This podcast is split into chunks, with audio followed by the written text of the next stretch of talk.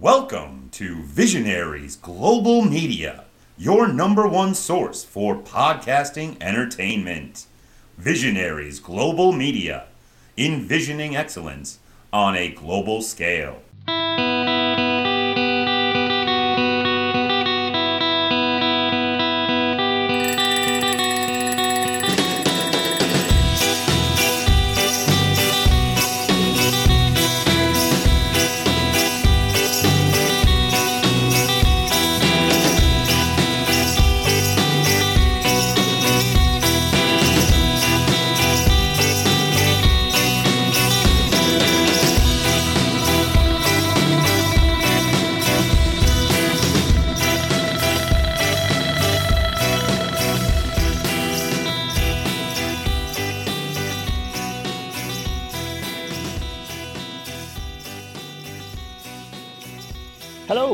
To a very special bonus episode of the SJP Wrestling Podcast.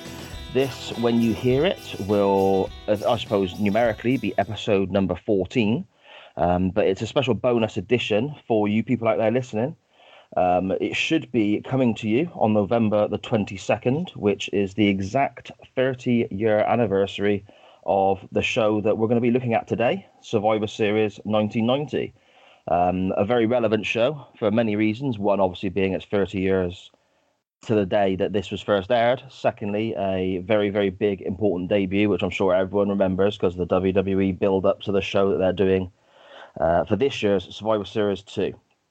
Um, before we go any further, though, and start looking into this mixed bag of a pay per view, um, there's a couple of firsts on today's bonus episode. One being the very first bonus episode. Two, the first time I'm speaking to two guests at the same time. That's never happened on the show before. And lastly, the first time we've actually had a lady on the show. Can we please say hello to Ben and Dana? Hello. Danae. How's it going? Ben and Danae. I do apologise. First, first time I get it wrong. It's four letters. What's wrong with me?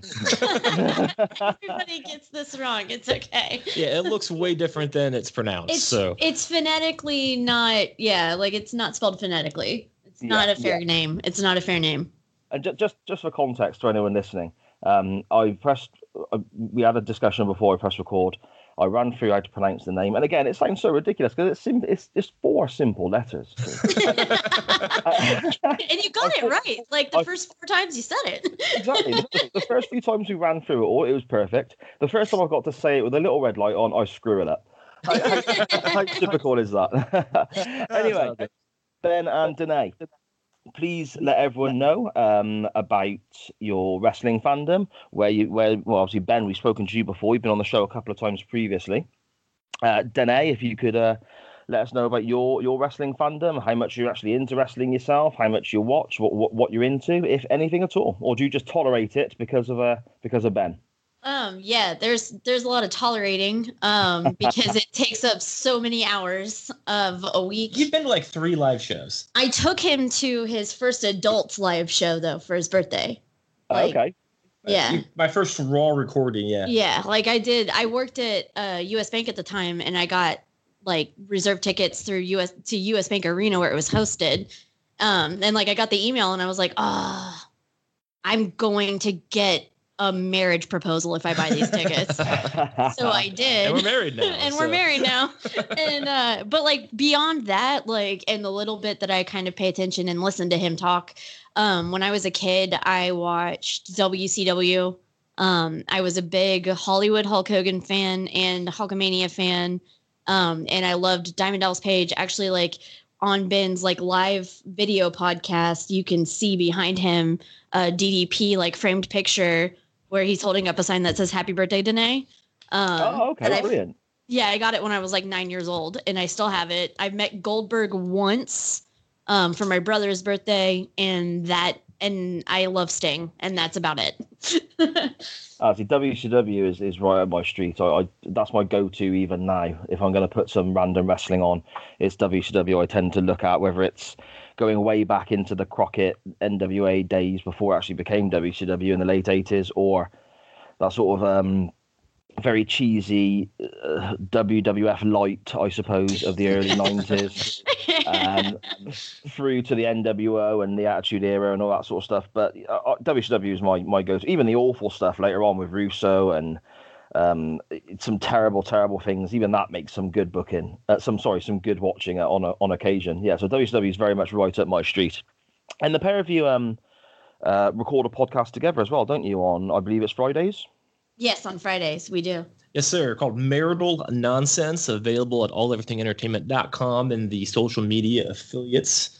Uh, basically, we just sit down for an hour and we make fun of each other. Yeah. That's what it comes down to. we tell we tell real stories about the other person and like they're yeah I, I think it's really therapeutic you get to kind of air your stuff out um and laugh about it in a healthy way. In a a very forum. healthy way Yeah, no, it makes perfect sense. Okay, I'm not sure I'd want to do that. My my wife would have too many horror stories about me, but there we go. uh, uh, right, okay then. Shall we get on and have a little look at this this crazy pay per view? And what's cool about this show is Danae actually sat down with me this morning and we watched the entire show. we did And like I was really surprised that she agreed to do that. So it was awesome. yeah yeah it Well, was pretty when, when fun. you messaged me and uh, and said, "Oh, you know, I've actually watched it with a wife," um, and I was like, "Oh, we'll get some of her thoughts as well." And you said, "Oh, can she come on?" I was like, "Yeah, same. Bring her on. The more, the merrier." It's, it's again, it's Yeah. something I've not done before. I Had two guests, so uh, actually on on on that note, just for clarity and and uh, and so on for everyone listening, um, just before we pressed record, um, Ben and Danae explained that there have been some uh, issues with storms their end, which caused a few issues with power. And uh, amazingly, the other side of the the other side of the pond, I suppose, as it's sometimes referred, we we've had crazy storms here in Gloucester in the UK as well. So if at any stage there's any technical issues or the sound quality isn't quite perfect, or I just struggle because I'm talking to two people rather than one, which is very very likely because it's something as simple as that can throw me. Hence the hence the issues with the name at the beginning. Um, I apologise, and you know, bear with us. We'll do the best we can. Okay. So, Survivor Series 1990 aired November 22nd from the Hartford, Connecticut Civic Center. Um, the attendance is listed as 16,000 people, which I believe the majority were actually paid, which for that era in wrestling is uh, kind of hit and miss, really. Most WWF events at the time were on fire, and most of them were very heavily paid and only a few select three tickets. But then you look across the the other channel, I suppose, or down south as it's sometimes referred. WCW at the time was running arenas for eight nine thousand people, and sometimes only getting a quarter of that paid.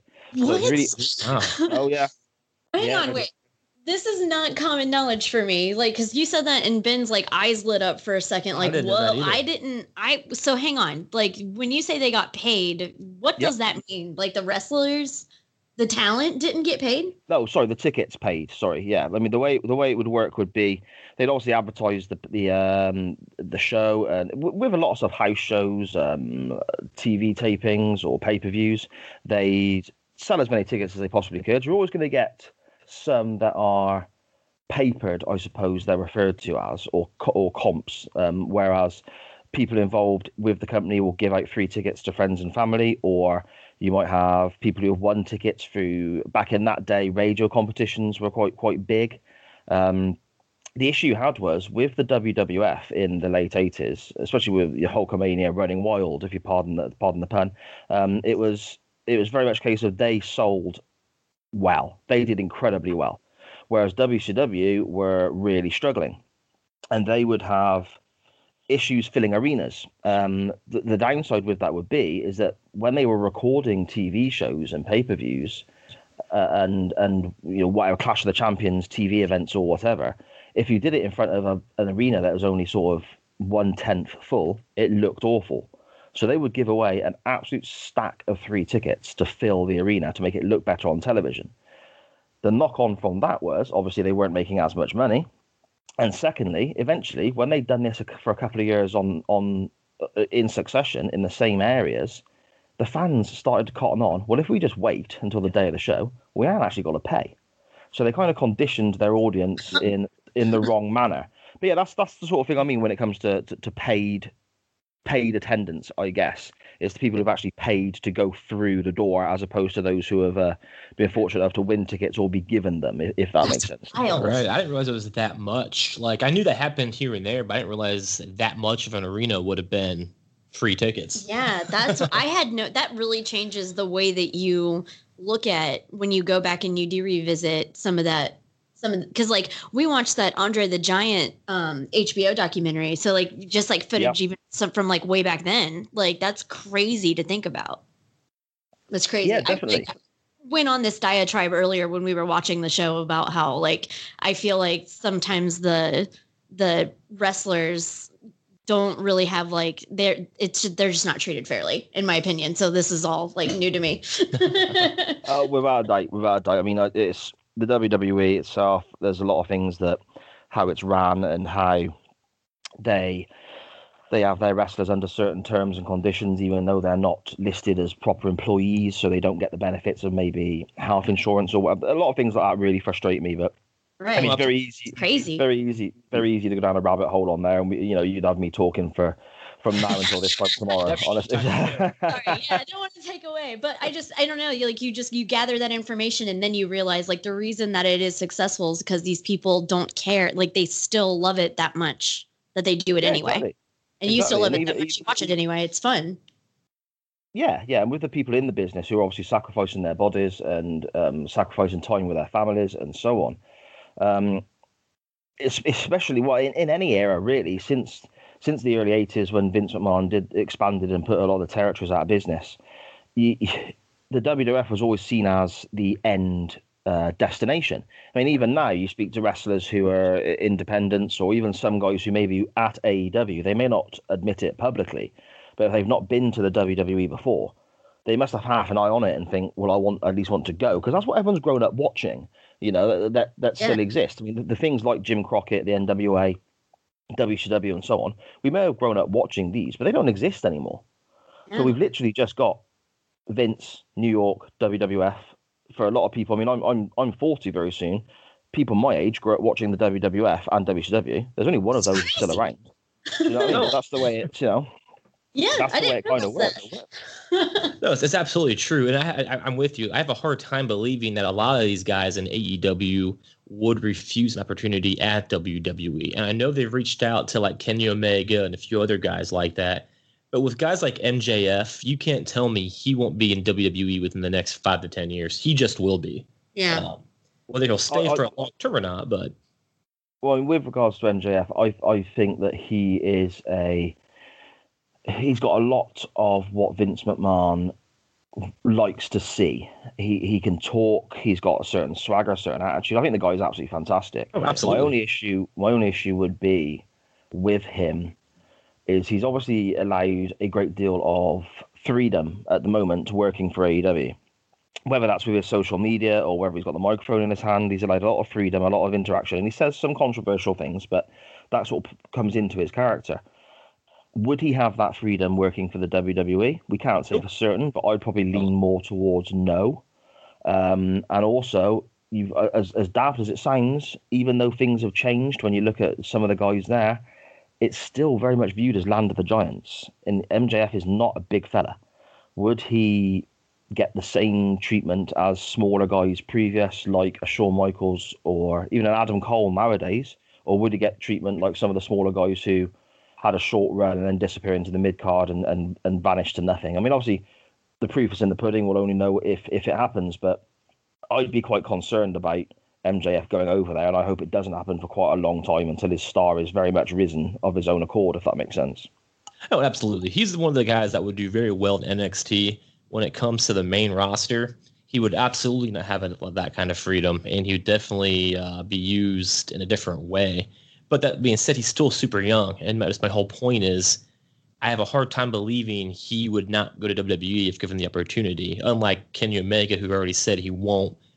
Mm. It's different, you know. And like I said, like, mo- like you already said, most people grow up wanting to go to the to the WWE. That's the end game, and he's still very young, and he I would almost guarantee will be whether it be NXT or main roster within the next five years. Yeah, yeah, potentially. I mean, I, I think MJF is fantastic anyway. Uh, he's he's he's got so many things that I adore. I mean, in my household, it's quite a split opinion of him. I think he's wonderful. My little girl, who I constantly reference when it comes to uh, to wrestling and so on, because I watch a lot of wrestling with her, um, she absolutely despises the guys to the point where if I if if I hum the theme, his, his theme tune around the house, she she literally goes mad at me. She she can't stand the fella. But that to me is great because he's getting the reaction from the kids that he wants, isn't he? So Absolutely. That's the he's playing the game, man. He's playing his gimmicks. That's that's fantastic to hear. that's it. Okay, uh, well, I've got a bit of a sidetrack there, but should we jump back to Survivor Series 1990 and have a little look at the uh, the crazy production and the open? Um, you Absolutely. had Vince McMahon running through all the the teams with their wonderful names, their wonderful haircuts, They're, the wonderful haircuts. ring attire, um, as, as well as Vince only can, running through, you know, the Warriors team of Animal, Hawk, Texas Tornado, and so on, and, and, and showing each person bit by bit. It was almost like an old computer game graphics coming up for me. There was an arcade game in my local leisure centre that I think this this pay per view, the arcade game could have very much been based upon this pay per view. It looks so familiar. What did you What did you two think of the open and, and Vince growling people's names at you as soon as you press play? The first thing Danae said is, "Why is he yelling at us?" He's just Brilliant. screaming at me. And it took me a minute to realize that was Vince McMahon. Like after like the second or third team, like holy shit, that's actually Vince McMahon screaming at us. And then the week after he told me like that's Vince McMahon, I was like, I hear it now. Yeah, It doesn't make it better. I, I'm just I'm still being accosted. But it's something But it- of the time as well, showing the faces in that way. And if you ever if you ever watch like a Royal Rumble from that time, uh, it might even be from the same year, whether it's not, or maybe even a few months later when they go into '91. He literally runs through. I think, I think all 30 participants in the Open in exactly the same way. That's a lot of yelling.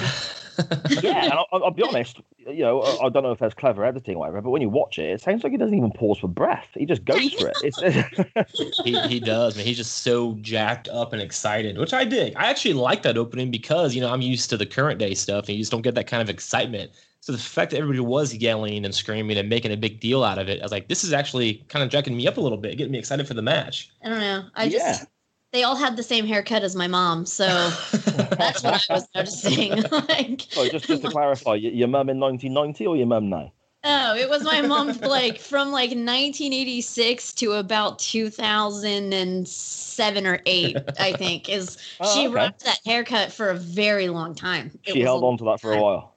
Mhm. Hey, that, that that shows commitment. That's good. Vince would dig it. Oh. yeah. Yeah, totally. Um, speaking of you know uh, sort of shouting and yelling and and, and rambling on, um, the next I suppose scene we have uh, we have the two commentators, is Gorilla Monsoon and uh, Roddy Piper.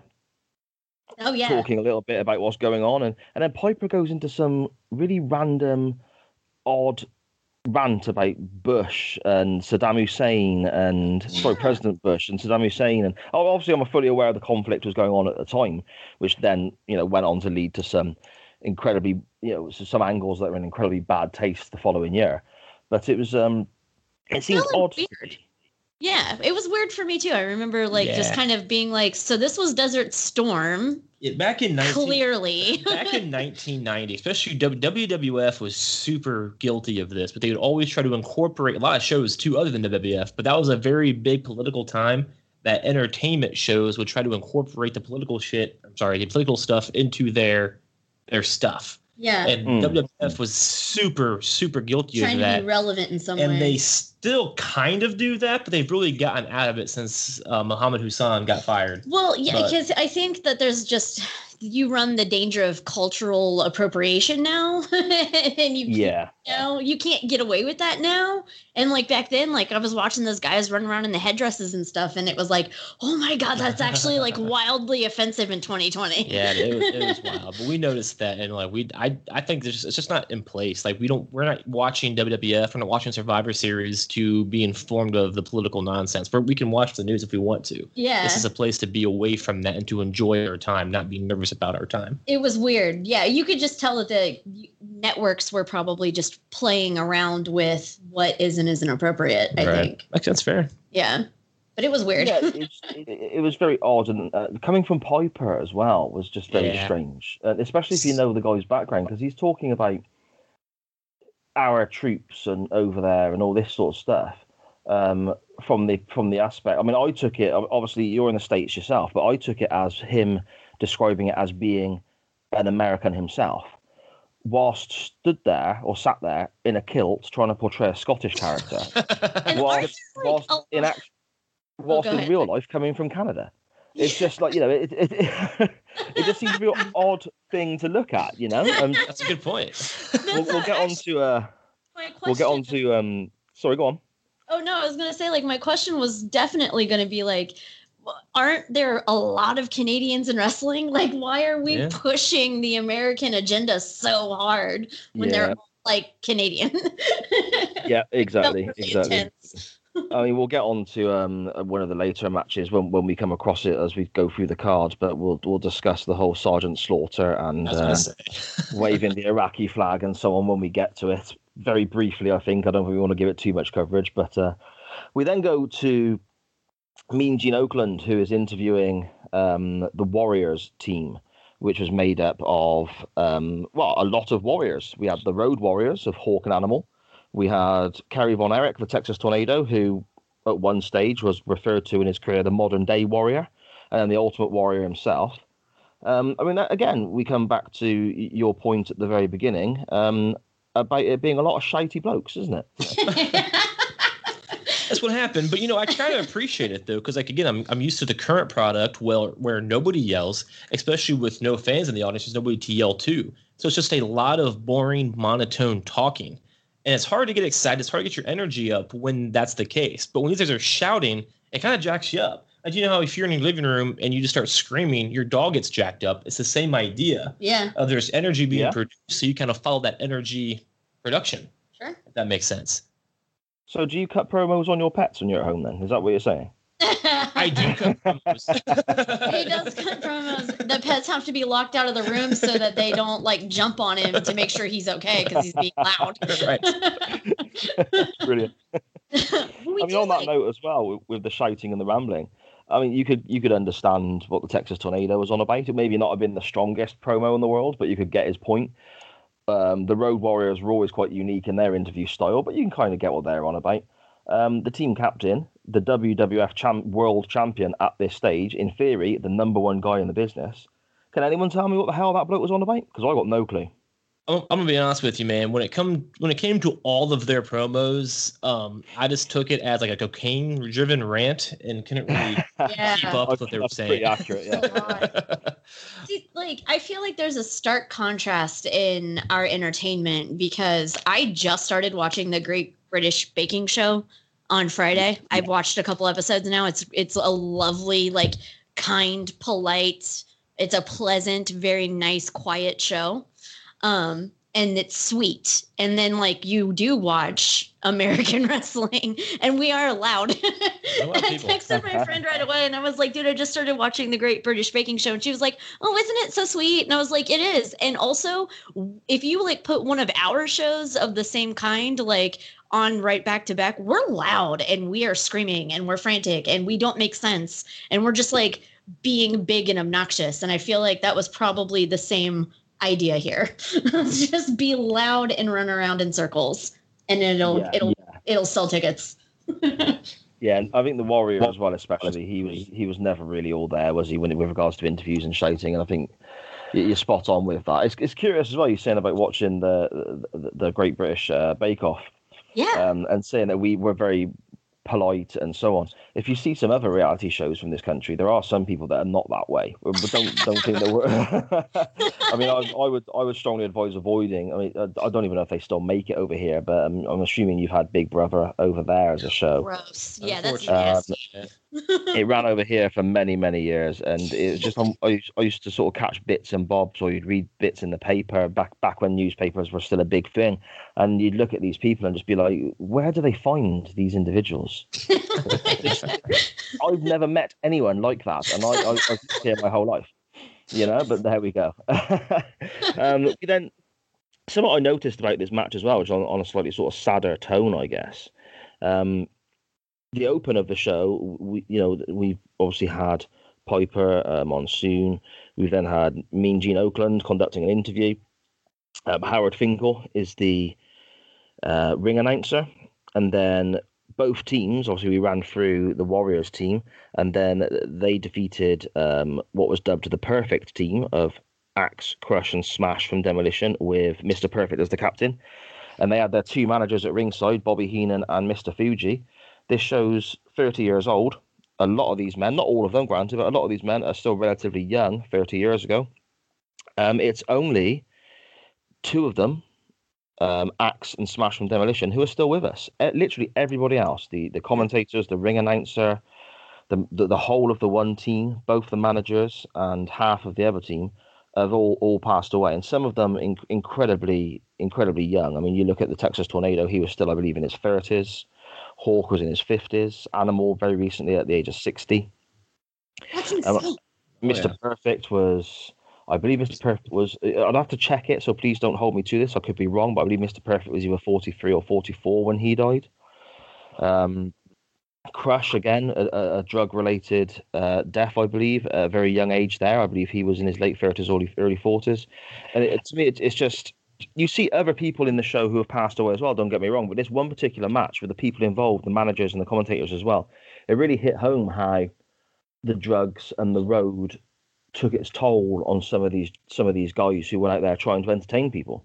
Yep, absolutely, and it's funny you bring that up because when we watched it this morning, I told Danae he's passed away. He's passed away. He's gone. Yeah. He's gone. And like, and she was like, you guys should talk about how all these guys die young. I mean, seriously, like I think there's such a there. This is an episode that I think you guys should do, and I mean it. Like, just sit down and talk about all of these careers. Why why these people? Because it's a it's a perfect like bottleneck of of like mixed like it's a mixed bag of issues like the road not being able to take care of yourself but having to be physically fit time away from everybody like you're hard on your body and i think that's like that's huge it's huge and but it they they love it so much too and that's the other part that you got to capture there but i told him it's going to be easier for you to tell me who's still alive if you at, the, at the end of the show than it is for you to tell me everybody that's died. Let's just be real. especially 30 years ago when it was a big guys game, so they're all taking steroids. They're all just destroying their bodies with all these drugs, alcohol, steroids. Like it was, it's a yeah, wild definitely. time back then. I mean, it was it was the sort of the sort of routine that you hear about. I, I can't remember who it was, whether it was Ric Flair or maybe uh, for some reason Scott Hall and Mr. Perfect come to mind. So maybe it was an interview with those two. I'm not 100 percent sure, but someone from that era kind of explains that their routine would be get up in the morning that they would hurt because of their previous exploits the day before, so they would take painkillers. They would take uppers to get themselves going. They would then take steroids when they went to work out or after they worked out, or however it works. Um, right. They would then wrestle, potentially need some more painkillers because they've wrestled. They yeah. then would go out and par- party, so then they're taking all sorts of drugs when they're out partying. They then get back to their hotel room. They want to get a couple of hours kit. They're then taking diners or consuming massive amounts of alcohol. Um, and then the process all starts again the following day. Uh, and so you have, I also think that um, a lot of these guys there's a lot of suicides that you read about um, from people from that era. And, and sort of later and earlier, I guess. I, I think that the, the knowledge about how people's mental health is affected wasn't as strong then as it is now. Um, but it probably plays not, into it. Yeah, like they still don't take it as seriously as they should, I think, because when you look at how much of it is coming out and they're still not making any changes. You know what yeah. I mean? They're still doing exactly the same stuff, having exactly the same results for 50 years. And they're like, I don't know, like you guys can't they live every single day like they're Mick Jagger and you cannot consume that much like cocaine and Viagra and whatever else you're throwing in your body. I think keep... Ric Flair is proof that cocaine and Viagra is all you need. yeah, that's why his only word is woo. But like, you know, it's just it's I, I just think that's like crazy. And and I don't know, like you think about what that does to your heart. Like you speed up and slow down and speed up and slow down and speed and none of it is natural. And that's yeah, what of course. It, and you're looking at the sort of the frame of some of these guys that they're and the British Bulldog's are a perfect example. Dave Davy Boy Smith, he he Oh. died again very young, forty something like that. Um, it was around forty anyway. Um, he was actually shorter than me. He he was around 5'11", 5'10 and a half. But you look at his frame, he was carrying, I think they introduced him at one stage as 200, 270, 280 pounds, which is the same, that's the same weight, to put it into context, as, that's heavier than The Rock was when he was in, in his prime in the late 90s, early 2000s. That's heavier than Triple H was. That's roughly the same as what the Ultimate Warrior was billed at at this event. Now, bearing in mind, these, these other guys, they're all 6'4", 6'5". Yeah. Um, the bulldog wasn't even six foot. So the strain of all that muscle mass on his body and his heart eventually contributed. There's lot, lots of other factors as well, but yeah, it all contributes to heart attacks and, and, and other issues that eventually take these guys' lives. And to me, just in this one match, this opening contest, it really stood out how many of these guys are no longer with us, whether it's recreational drugs. I mean, don't get me wrong, some of them, it's old age. You know, Sure. of course, it is. the guys like Heenan and Fuji have, have been old age or health issues that aren't related to being on the road or anything like that. But then you get guys like Hawk and Animal, who it's fairly obvious what happened there. The Texas Tornado topped himself, and he was he was constantly out of his mind on all sorts of drugs. Um, Mr. Perfect, uh, he was renowned for using numerous substances. It just really, to me, stood out as a snippet to what was happening at this time and in previous years. I mean, I think it's better now than it was, much better now than it was, but I still think some places have uh, have a bit of a way to go, really. Oh, I mean, absolutely. And even you know back then, and maybe even now. I mean, Vince McMahon, their boss, was doing the exact same stuff. So It's awful. I mean, that's insane. it was kind of like you're expected to do that to keep your spot. Otherwise, you're going to lose your spot. So Yeah. like, you know, it's just one of those things. A lot of these guys felt like they had to, and because that's what Vince McMahon did. and that's what happens. yeah, that's And you also you also got those, I suppose, who have um, the damage was done before they realised what they were doing potentially. Uh, Absolutely. You look at you look at this. This was November of 1990.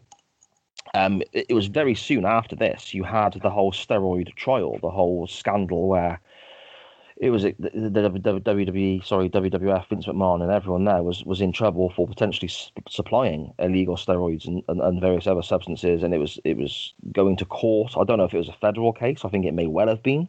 Um, but they were talking about McMahon doing some really serious jail time, and there's going to be a lot of repercussions. Um, and that was not long after this. I believe it was like 91, or that kind of started. Um, so by 92, literally, we'll, we'll say two years later, then, Survivor Series 92 as a reference point, all these guys were gone. All the huge muscle bound guys, the, you know, I, I'd say 95% of them were gone. Your main, your main event at Survivor Series 92 was a 230 pound, very lean Bret Hitman Hart in his first world title ring, defending against Shawn Michaels, who again roughly six foot, 220 pounds, much much smaller. Um, there was a definite decision made not long after this pay per view and when the scandal hit to try and change what they were doing. But I I'm, I think the only reason they did that was because they were caught out. Oh, absolutely. I mean, that's not even a, a question, really.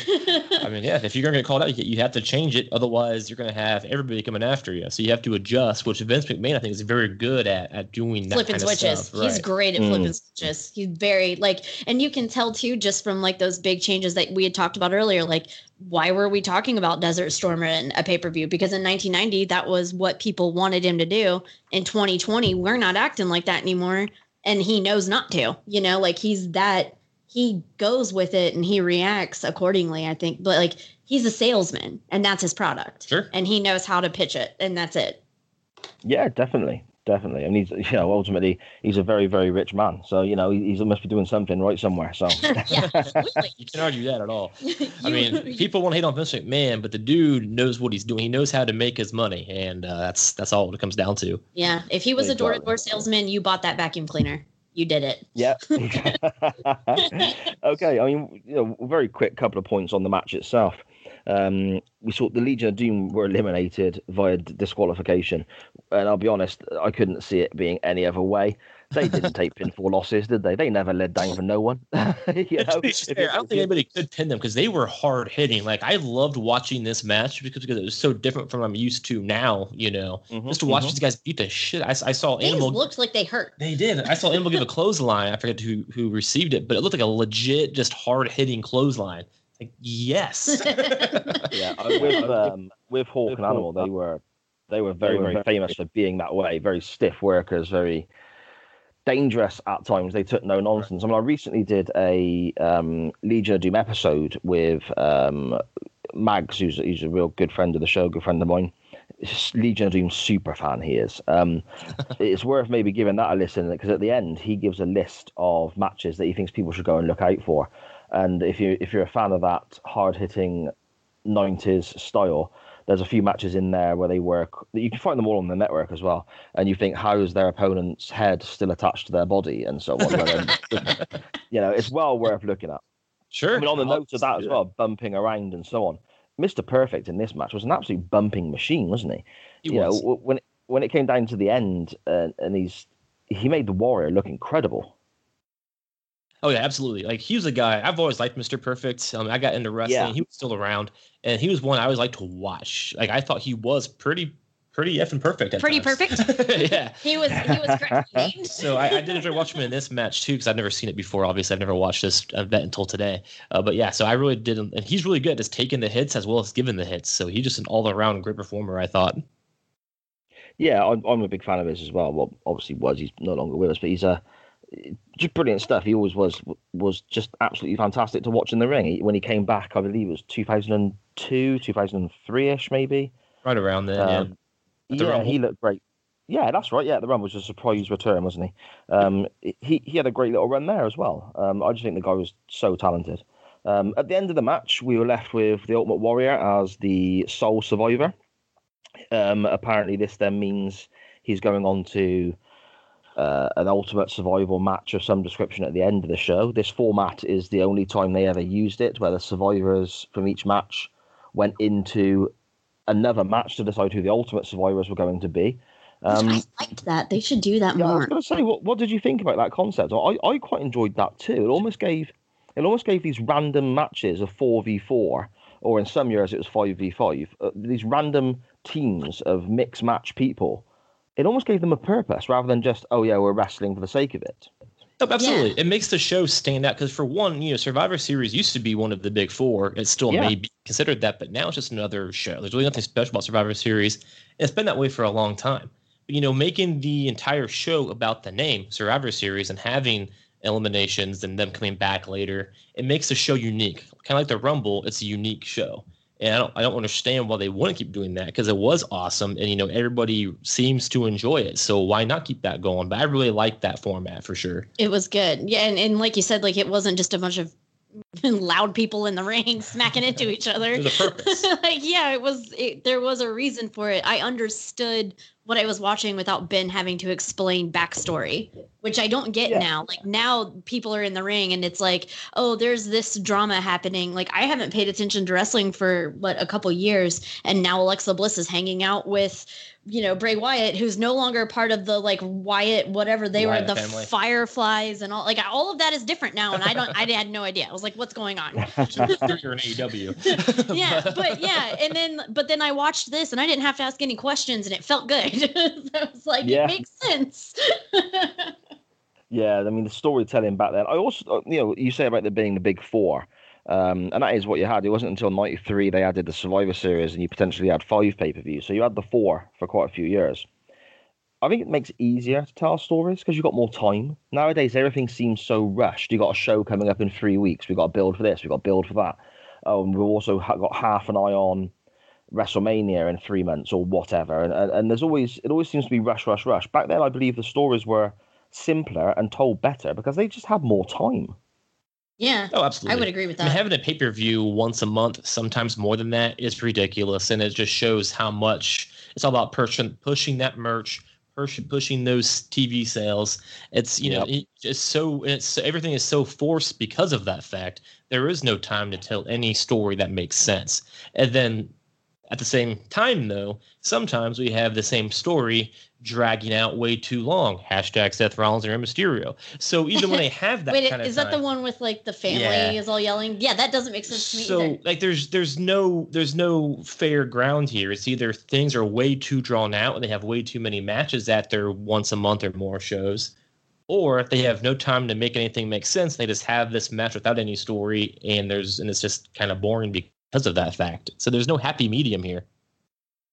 No, that's right. That's right. I, I think sometimes as well, people are, especially younger fans, they're kind of they're kind of conditioned or they're kind of programmed to view things in a certain way. So when you do get a story now with younger fans that goes on a bit longer, um, they don't quite they don't quite want that if that if if you know what I mean. Absolutely. You know, and, back then too, you didn't see these guys in your face once or twice a week. You know, you had once a week on a uh, one show or one. You know what I mean? Like now you have yeah, three shows yeah. a week, and so we're seeing these same guys beat up each other three times a week. Like that's just and then too much. and then a pay per view. right. And then some of these guys have their spin offs like shows on the network that they talk about and promote and like everybody's got a podcast and then there's you know so like you're just you're oversaturated. I told him earlier Are you talking shit about podcasts? A little bit. Just i mean but what not like podcasts in general just like that one person also doing this and also do like yeah. i've got a reality tv show and a podcast and a book that i'm also writing and i'm part of like this package and this package and this package and now i'm going to announce for no reason and plug my stuff and like it's just a lot of you selling yourself.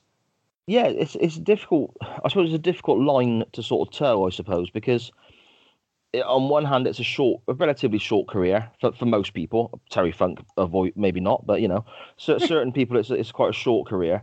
So there's only a small window of being able to earn the big money and get your name out there and so on. But at the same time, I, I think there's a big danger of overexposure and um, almost almost killing your own gimmick, I guess, if that makes sense. That does make sense. Right. Yes. You just can't oversaturate the market. You know, you, you have to find that fine line to where it's not too little, but also not too much. And with the WWE these days, there's way too much of a lot of stuff because there's so much content.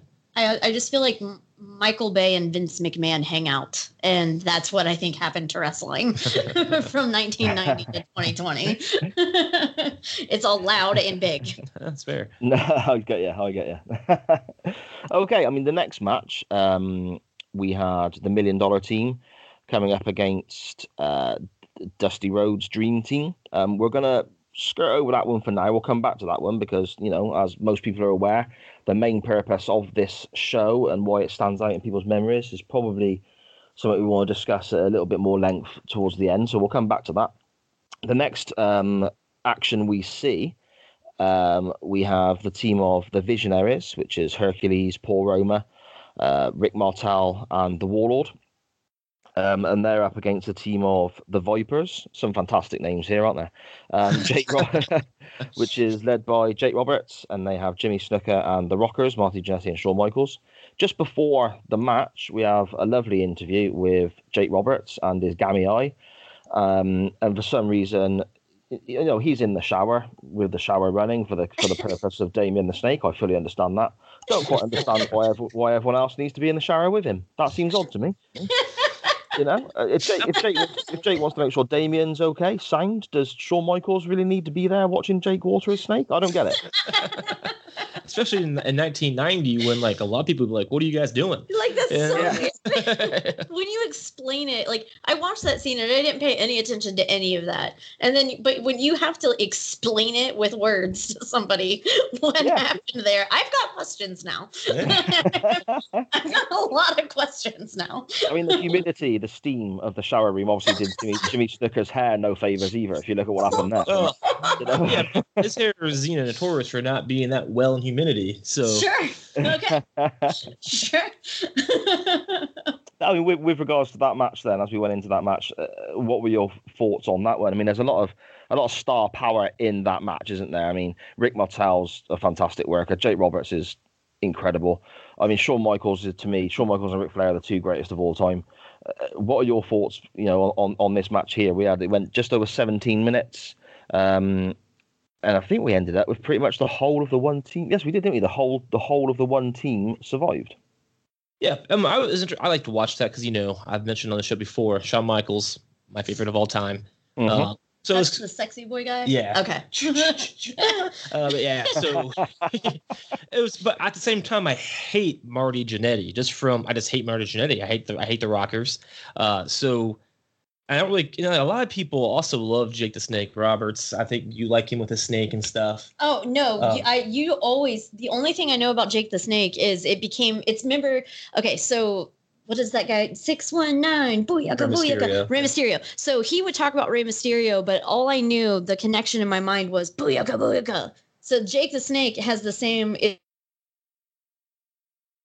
Uh, I got and I don't know anything else about it. No, fair enough. But know, I don't really like a lot of these guys, honestly. Like other than Shawn Michaels, I didn't. I don't really know a lot about Rick Martel. You know, he's kind of before my time, I would say. So Okay. other than seeing Shawn, I didn't really get into it too much. And then this, it was kind of fun to watch Shawn before he became Shawn Michaels. You know, uh, but other than that, I didn't really get into it a whole lot, to be honest with you.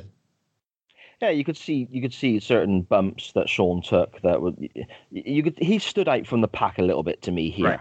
Because, but I suppose I I- you know again being a big Shawn Michaels fan myself, I kind of know what I'm looking for. I suppose um, Rick Martel, he at one stage was in a tag team called Strike Force with Tito Santana. Okay. Um, going going back a few years to sort of the mid to late eighties. If you can find some of their work, which you can do on the network, um, that's that's great stuff. Really, really good tag team wrestling. When tag team wrestling actually mattered, and they were ex tag team champions. Um, Hercules here by this stage, he's done the whole Hercules singles gimmick. He's been banded with Paul Roma in a tag team just to try and give him something else to do. It didn't really take off. Hold on, real quick. I mean to cut you off. Rick Martel is is Hercules. No, sorry, no, sorry. Rick Martel is the model character there. Hercules is Oh, uh, okay. one half of Power and Glory with Paul Roma. Okay, I, I remember Uh, Hercules. Yeah, yeah. Hercules, um, his his career was kind of coming to, even though he wasn't that old. His career, I suppose, was he'd done all he could by this stage. So you know how they do? They lump him into a tag team. They call him Power and Glory, and it's Hercules and Paul Roma.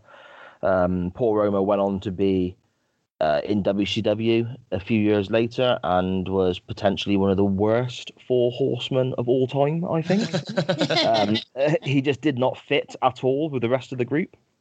Um, but yeah, from this match, we had the whole of the Visionaries team survive. And then they, I didn't realize this until they mentioned it on commentary, and I've looked into it, and they're, they're obviously accurate.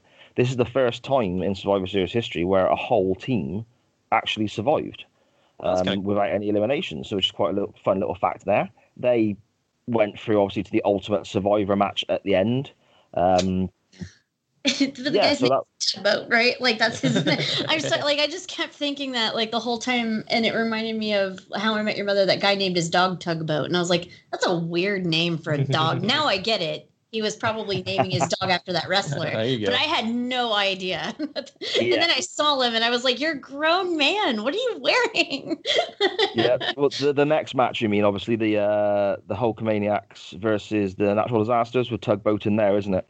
Yeah. it's- Okay. and he's yes, still sorry. alive because that was one of the things you know he, he's passed away then we looked up these guys doing their promo and we looked up Yeah. Tugboat. he's still he's still with us he's like 64 i believe so that was kind of cool like Yeah, only Fred Ottman, his name is, I think. Fred Ottman.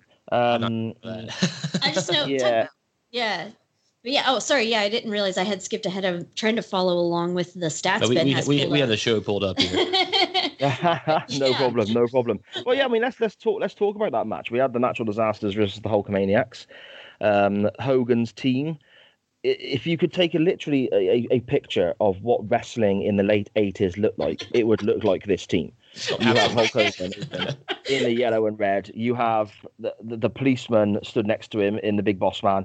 You have crazy Jim Duggan yelling "Ho!" waving a plank of wood around, and then you had Tugboat in his in his wonderful uh, wonderful gear there. Yeah, And the they were- hat. I loved the hat. nice. Yes. and they were up against um, the natural disasters, which were the Barbarian, Dino Bravo, Earthquake, and um, Haku.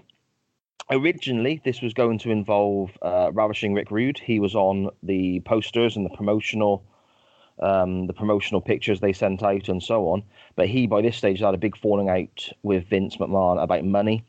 Um, apparently, he was very unhappy that he was paid a lot less than the Ultimate Warrior from their match from SummerSlam of this year. And he was gone shortly after and ended up back in WCW wrestling down there for a while. So I believe he was replaced by by Haku, but he was originally involved in this match.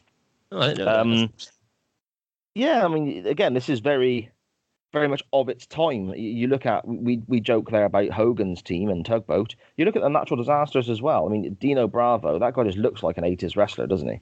Oh, for sure. You know, with the with the dyed hair and. The, it does. I mean, how did you find this match in, in general?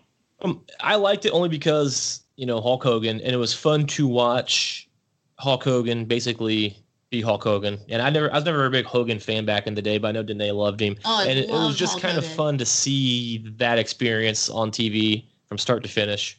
And I also, I was always a big Boss Man fan as well, so it was fun to see them back in the old days doing their thing. I could do. I was doing Hulk Hogan's moves in the background. like I was. I. That's what I did when I watched wrestling. I like did their moves, and so I was like sitting there, like, man, I haven't done this. Can I remember? Do I remember doing this on the couch? Like, you know, it's been twenty years, but I'll give it a go.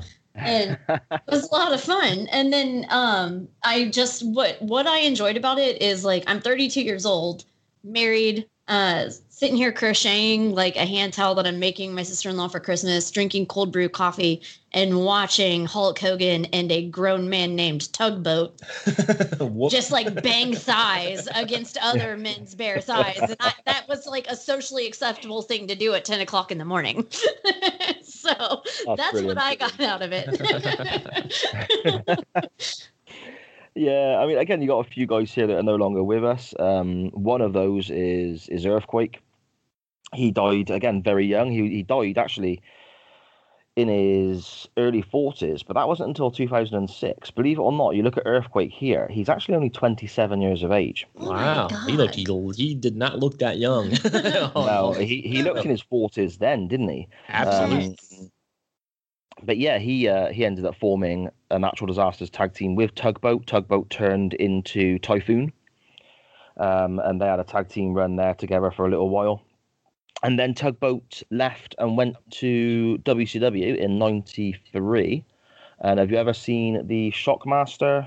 Um, Oh, yeah. where they where he, where he runs into the into the into the Flair for a gold interview segment um, trips over, lands on his face. You can hear Davy Boy Smith go, he fell on his arse, and everyone laughing at him. I remember that. Oh yeah. Yeah, that that that. was Fred Ottman. That was that was Tugboat. That was Typhoon in, in that role there as well.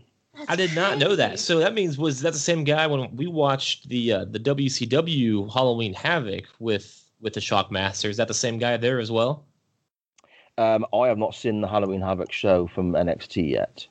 No, I'm talking So- about yeah the, the the one that I watched for your show not too long. Oh ago. yes, of course. Yeah, where he came in. Oh, sorry, I do apologise. Where he came in. Yes, the shot man. Yeah, that was. Um, Same yeah, he came in Yeah. wearing with the hard hat on and so on. Yep, Yep, that's the same guy. That's that's Typhoon. That's- That's Fred Ottman. that's awesome. Yeah. I did not know that. That's that's a good little fun fact for the day. That's cool, yeah. if you want to go back and watch the the the Shockmaster entrance, it's Clash of the Champions 23 or 24. It's absolute comedy gold. I've uh, seen it on YouTube a couple of times, I believe, Yeah. throughout the years. YouTube is probably the best option because you can still hear Ric Flair laughing and British Bulldog laughing and Sting pissing himself and all this sort of stuff. oh, I love Sting. and That's then he's, he's he's wearing a what looks like a plastic kids uh children's uh stormtrooper helmet from Star Wars just just Yep. sprayed with, with glitter paint. It's one of the worst things ever. I don't know what they expected, but yeah, that that was uh that was our friend Typhoon there. So yeah, things didn't actually get much better for him after he left the company. Downhill from there. But you see him in shoot interviews, and you see him, on- you hear about hear him on podcasts, and he laughs about it. He jokes about it himself. He's he's such a lovely fella, um, and he, he he talks a great deal about his family and so on. So yeah, good good luck to Fred Ottman. He, he he's a, he's a, he comes across like a real nice chap. He Um, used to be a nice chap if you're gonna walk around and be called tugboat. Like, obviously, Very you're true. a nice guy. Very true. I mean, Tugboat um, uh, again in 1990. He was supposedly Hulk Hogan's best friend. It was being built up to be a split. cool. Tugboat was going to turn on Hogan. Um, when Hogan got in the storyline severely injured by earthquake um, and had to take a few months off, it was ju- it was actually just so they could write him out of things to go and film. Um, Suburban Commando was the film, I believe, maybe. That might work timeline wise, but it was, it was so we can go make a film. Gotcha. Um, Tugboat was on telly every week, giving out an address saying, "Send all your letters in to Hogan, telling him you want him to come back, and you send his sending him prayers, and you want him back, and you know." Write this letter and, and post it off to this address, and and there's this big promotional campaign to try and show the children giving support to Hulk Hogan, and the majority of those people at those addresses are probably still receiving WWF merchandise catalogs to this day. That I believe. That that I definitely believe. A very, very clever ploy in getting people's return postal addresses before the internet was a, was a thing, and sending them merchandise catalogs every three months. So, Good. That's a good advertising scheme right there, man. That's Yeah. that's how you know Vince is a genius. Because like, if you would have told me to do that as a kid, I would have written Hulk Hogan a letter. That wouldn't. I, I would have written him three or four. I wouldn't have stopped at one. I would have been like, you know what? I forgot to add a couple things, and I would have come back to it. you'd have ended up with an essay from yourself, yeah. Absolutely. Okay, I mean, at the end of the match, we have Hogan as the sole survivor and going on to the uh, the, the additional Survivor Series main event, I suppose, at the end of the show. Um, partway through, Hogan also used a small package to, to pin someone, which I was a bit surprised by. That was that was quite a surprise seeing Hogan bust that move out, but there we go. Um, the same thing. I was like, I don't understand why we're not seeing his big moves right now. But you know, that makes sense because he went on to be in the main event, so that made sense then. But Yeah. I was confused at the time. Mm. Yeah, yeah. I mean, after that, we then had the what I think is probably the worst show on the uh, worst match. Sorry, on the show. Um, the alliance of uh, Butch and Luke, the um, Bushwhackers, Yeah, Nikolai was- Volkov, uh, Tito Santana. They defeated the mercenaries of Boris Zhukov, Sergeant Slaughter, uh, Tanaka, and Sato. And they had Mr. Fuji and General Adnan at ringside. This went just over 10 minutes. The Um, Bushwhackers were the guys I couldn't Yeah, stand, they're right? like the white trash looking Yeah, guys. They look like they got all of their clothes from Goodwill on the way there, and they looked just like uh, what was that arm waving thing they were doing? That's their like gimmick. all of that was just like I don't understand. Well, this is a big, big thing, man. Back in those days, that all the kids would be um, doing the arm waving thing as they came out. They were they were hugely popular, hugely popular. Um, like it. the weird thing, oh yeah, totally, totally. The weird thing was as well, they had a habit of coming down and they'd lick people's faces in the entranceway. Yeah. Um, I mean, this, again, this is this is something that you'd look at from 1990 that you'd never get away with now. But they'd lick children's faces, and the kids, the, the kids, honestly, go back and look at it. I'm sure Ben will be able to find you some footage of this happening. The That's Bushwhackers a lie. entrance That was has to be a lie. no, uh, seriously, hand on heart, Ben. After we finish recording, go back, sh- show your good lady this, this footage, I'll Bushwhackers entrance, licking kids' faces, and and. Oh my god. Uh, but the thing is, the kids, the kids back then, you can see because they were so popular. They loved, they loved the Bushwhackers so much. They saw it as like a badge of honor. They thought it was fantastic. Oh, I'm sure. He, but that You know? sounds like something he would get arrested for Well, now. in Like, you can't 2020, go licking absolutely. kids. You're not Exactly. allowed to go lick other people's children. That's so weird. But my, my least favorite part about this match was the the promo that went on way too long with Sergeant Slaughter. That was I was so gonna that was this, long so- it promo. was so cringeworthy. It was worse than the match, which is saying something. 'cause That match was just super. Oh, the match was awful.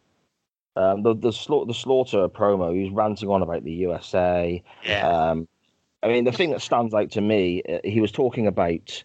Um, he was mocking American soldiers who were serving overseas, um, and and the Iraqi war and so on was a, was at this sort of time period, wasn't it? Um, talking about how they're eating their Thanksgiving dinners out of tin cans and, and so on Yeah. whilst they, they, they were all eating um, a, a big slap up full on meal with all the trimmings. Now, don't get me wrong, I understand he's trying to get heat, to coin Sure. a wrestling term. I fully appreciate and I understand they're building towards, by this stage, the Ultimate Warrior as WWF champion was done. The experiment was over. They wanted to get the belt back on Hogan. They needed a big evil bad guy for Hogan to defeat, and Sergeant Slaughter was that guy. So they're building Slaughter up, getting him as much heel heat as they possibly can. But in my mind, I'm thinking, you know, people are overseas losing their lives, and you're talking that way. I find that even now, 30 years on, I find that quite uncomfortable to watch. How did how did you find that? Yeah, I, Distasteful. I agree with that. It's, it's it's very cheap heat. It's boring heat. So it's not even like, oh yeah, f this guy. It's that's just bad writing. yeah. And I got a little story here, real quick. Uh, the f- second live show I ever saw was in 2006. I went to a, a live WB taping, and it was the same time that Kurt Angle was heel against John Cena, and he was trying to get cheap heat because he still got cheated all the time. And so he started talking crap about the U.S. troops. If you guys remember, if you remember that side in 2005 ish, that was yeah, his gimmick. yeah, just about.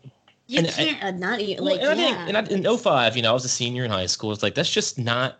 That's Kurt Angle. He's not going to say that. Like, it's not believable at this point. yeah. And it's just like that's I, I liked it just didn't make sense to me. It's like that's bad writing. It's boring now because of that. Well, I went to this live show and I was standing in line outside, and there was this woman standing in front of me who was probably about twice my age, just pissed and running her mouth that I can't stand Kurt Angle because he keeps talking about the troops and blah blah blah blah. And I didn't get it. I'm like, I don't understand how that's a. Fa- you know, this is scripted, right? Like, I'm. I'm Why are you personally right.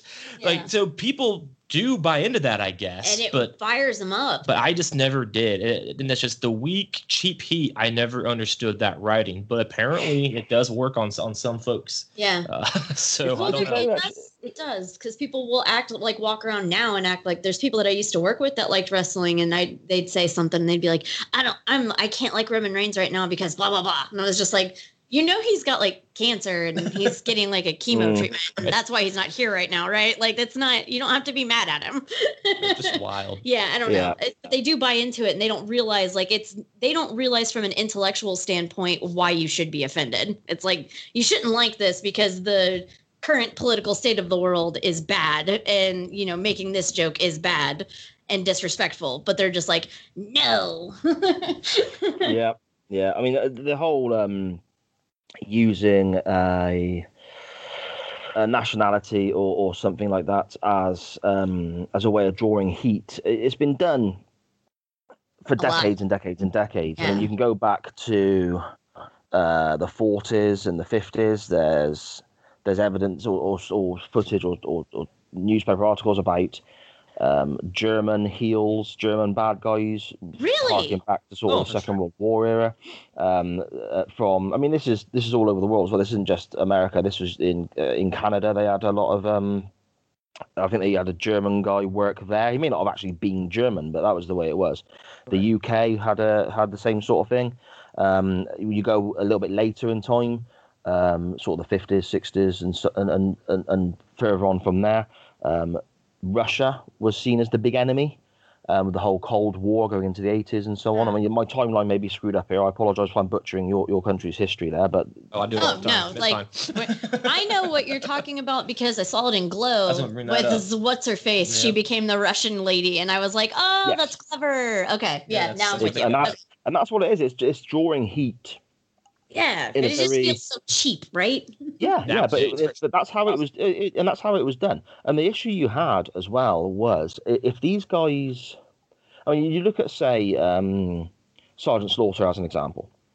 When Sergeant Slaughter, Sergeant Slaughter here would go on and he would defeat the Ultimate Warrior at the Royal Rumble to win the WWF title, ready to lose it to a red, white, and blue waving Hulk Hogan at WrestleMania Seven. That's what this whole thing was building towards. The, the, the way this, this the way the match we watched for Survivor Series here was structured was to get Slaughter over as a big threat to make him look like he's just took apart the other team on his own and so on.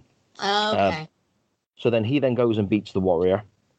Um, has the title. America needs a hero. Um, up comes Hulk Hogan.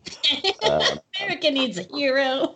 yeah, that's that's exactly how it was built. And he uh, he comes down um, and, and defeats Slaughter at WrestleMania Seven in a bloody awful match. And if you can imagine everything bad about Hulk Hogan in ring, add that to Sergeant Slaughter, who was not the most talented either. It's terrible. But it was drawing huge, huge heat because the hatred for Slaughter was huge. The issue you have is once that's happened and the big evil foreigner, so to speak, has been vanquished, where do they go? Right. because they've, they've been defeated. They're not a threat anymore. So eventually, eventually, what happens is Slaughter has to sort of somehow, and it's not just Slaughter. It's happened all over the place. It happened with Nikolai Volkov when he was a, when he was a a foreign bad guy. It happened with um, Nikita Koloff in the NWA. Eventually, they turn them face and have them act as a good guy. But it's hard work getting people to then start cheering for these people. And the ship's kind of sailed on their careers then. Slaughter was relatively done by the end of 91. So it's it's a gimmick that I think draws a lot of heat for the wrong reasons, but is also quite short lived, if that makes sense. Yeah, absolutely. Yeah. It's just a short term solution for your long term problems. Yeah, we can get a lot of money, a lot of heat right now, but what about tomorrow? And that's something that I think Vince still struggles with to this day. Is is the long term booking has never been WWF style, and uh, and that's a big problem with it because you kind of screw over your talent that same way if they're too good mm. at their you know, and I think the best way is to after that story is over, keep them off TV for a while, have them come back with a different gimmick, and that's typically what they do these days. But I mean, especially back then when people were more inclined to believe what they were seeing, it's just harder to do that. Yeah, that's wild. Yeah, I don't know. I think it's yeah. stupid. I felt manipulated. I didn't like it. Right.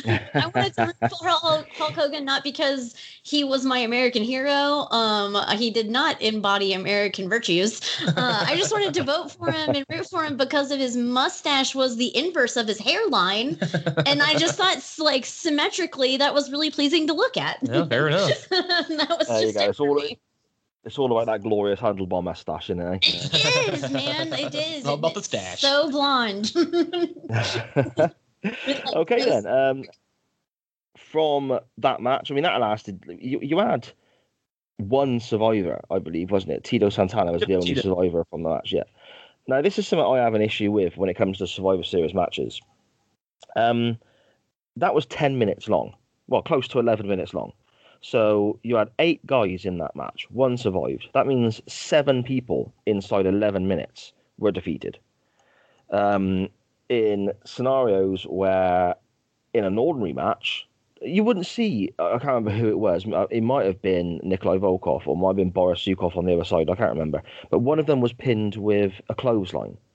Somebody else was pinned with, um, I think, some form of a backbreaker in an ordinary match, that wouldn't happen. At Survivor Series, it's the only time you see these things happen, and these decisions happening so quickly for quite a few of the matches.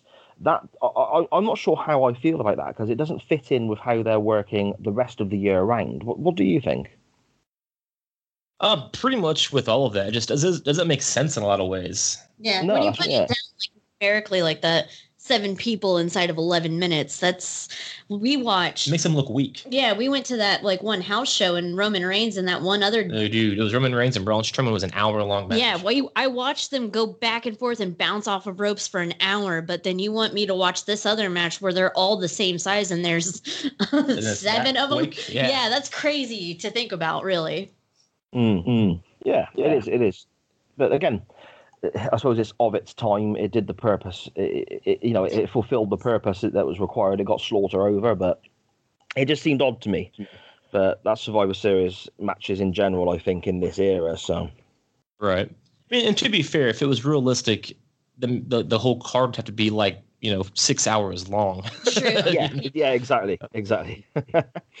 okay, then sticking with Mr. Hogan and the only survivor from that match, Tito Santana, they were joined by the Ultimate Warrior, who was a survivor from his contest earlier in the evening, going into the Ultimate Survivor match, the, the grand finale, or however they booked it, however they referred to it, sorry.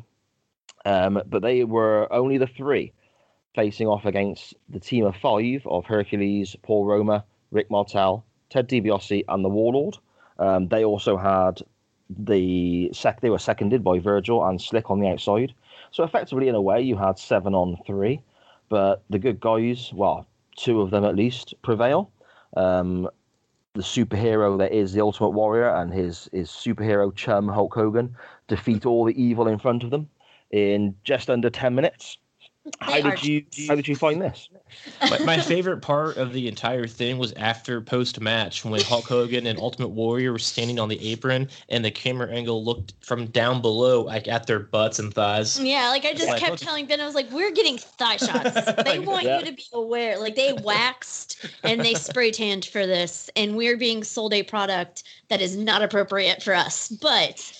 It was a lot. Like what I liked about the beginning of that match, because you said they're chums. Like I, I immediately latched onto that because you saw Hogan, like you saw his face light up, and it was growing up watching him like I did, and and seeing him like as the guy from the NWO and you know Hollywood Hulk Hogan, and then the sex tape thing happened, and it was like, oh man, that broke my heart. Like you're supposed to be like Superhero. uh, you're supposed to be my hero and like that's wrong you don't do sex tapes if you're an american icon what's wrong with you you put over andre the it depends giant what kind of icon you are.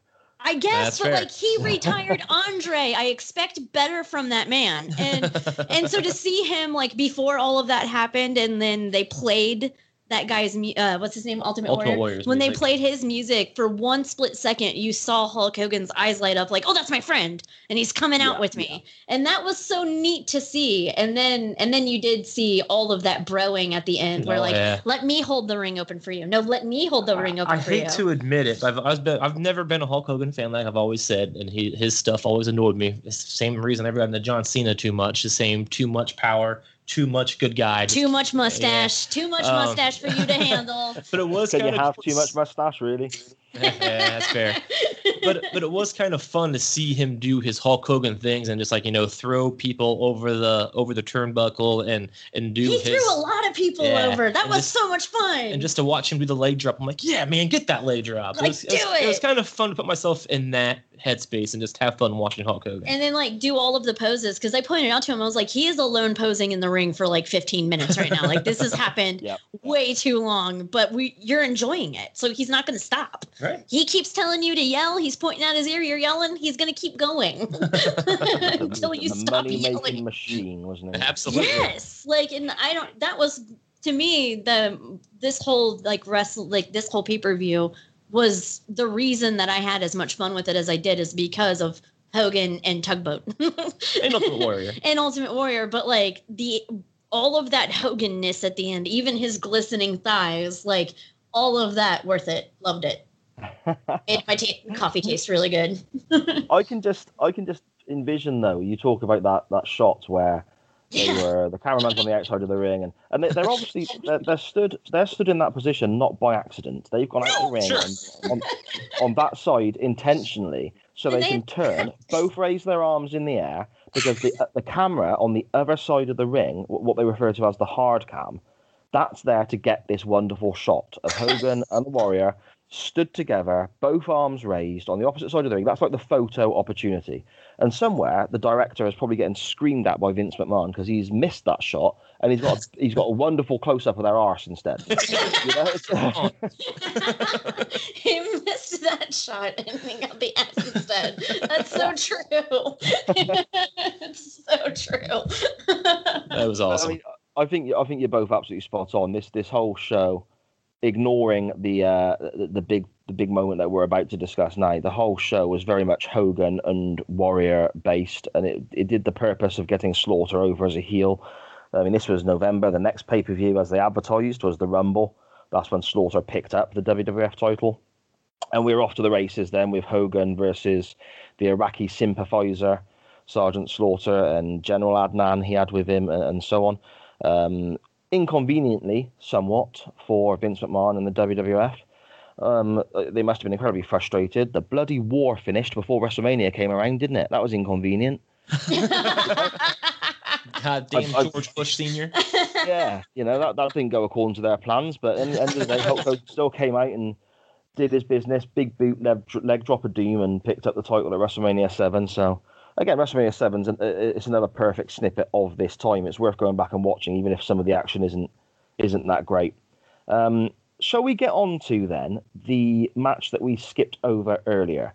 And the reason why we skipped over it. So, well, shall we get on to not necessarily the match, but shall we get on to the debut of one of the biggest names in the history of wrestling ever, one of the strongest characters of all time, um, one of the one of those really really special moments in wrestling. Oh, absolutely. You know, it's time for the bell to toll, I think. I, I was I was referring to the gobbledygooker. oh my god, the god. Are, are you are you thinking of somebody else? Sorry, I didn't realize. You know, when you texted me yesterday and you said you felt bad for uh Oh man, now I under. He said this. He said that while we were watching. for Mean Gene. Yeah, it's like I, okay, well, I mean, I, I don't. We'll see what happens. yeah. Oh my goodness. that hurt me like i've never i don't do awkward and embarrassing it i don't it upsets it like my insides cringe and like you can hear like i'm trying to explain it and i can't but it it I walked away from like the 40 year old virgin movie, and I haven't been that uncomfortable until t- today when I watched that. And then I was like, I've got to leave the room. it's like, yeah, I feel so Fantastic. bad for this guy. like Mean Gene tried. He tried hard, but that crowd was silent. Like nobody cared. he kept, Ben said the announcers were working harder to put the crowd over than anybody had in, in like WWE history. Like there I was guess less to action. Sorry, just to summarize for anyone who's not seen it, and if you haven't seen it, please go and have a look. It's oh incredible. boy. Um, the WWF for quite a duration of time were pushing this big egg. Uh, and it sounds ridiculous. And uh, please, please bear with me. Everything I'm telling you now is the truth. There's a, it's an egg. there's, there's a big egg, and Hey, it's wait. popping up at, at live events, and, The and they're saying, Wait, the the late egg did like really fast. Like it looked like a prop from the TV show Dinosaurs, ah, right? Yes. Like a Jim Henson that, egg. yes. Okay, now go. No, please give all of that back information. But like, I wanted them to understand what that egg looked like too, because No, that's no, a, you're right. that's That's a really visual. good description as well. That's a really. I, I, I wouldn't have. I wouldn't have thought to make that link, but that's a really, really good description there. If you've ever seen that TV program being referenced, absolutely spot on. That's what it looks like. This massive bloody egg, um, and they're pushing it, and it, apparently it, something's going to come out of this egg, and so on. And you had, believe it or not, back at the back at the time in 1990, you had people thinking, "Is this Ric Flair debuting in the WWF?" You had people going, oh my goodness, is this going to be some big surprise? Is it going to be, I don't know, I'm just going to name names now, but people were throwing out names in the dirt sheets and, and so on and saying, was this going to be Windham? Was this going to be Luger? Who, who's coming in? Who is this? No. And then it gets to Survivor Series, and poor Mean Gene Okerlund, God bless him, he does the best he can to try and sell this to people. But this egg starts to crack open, and it's this. It- It's, it's effectively a sports mascot outfit. He's dressed as a bloody some sort of turkey chicken hybrid. I don't really know what it is. It was like blue and green too. It was Yep. really oddly colored, like a peacock mixed in Yeah, there too. Yeah, and Like a he, comes out Turkey chicken. com- comes out of this egg and he's talking to Mean Gene and he gives the name that he's the gobbledygooker.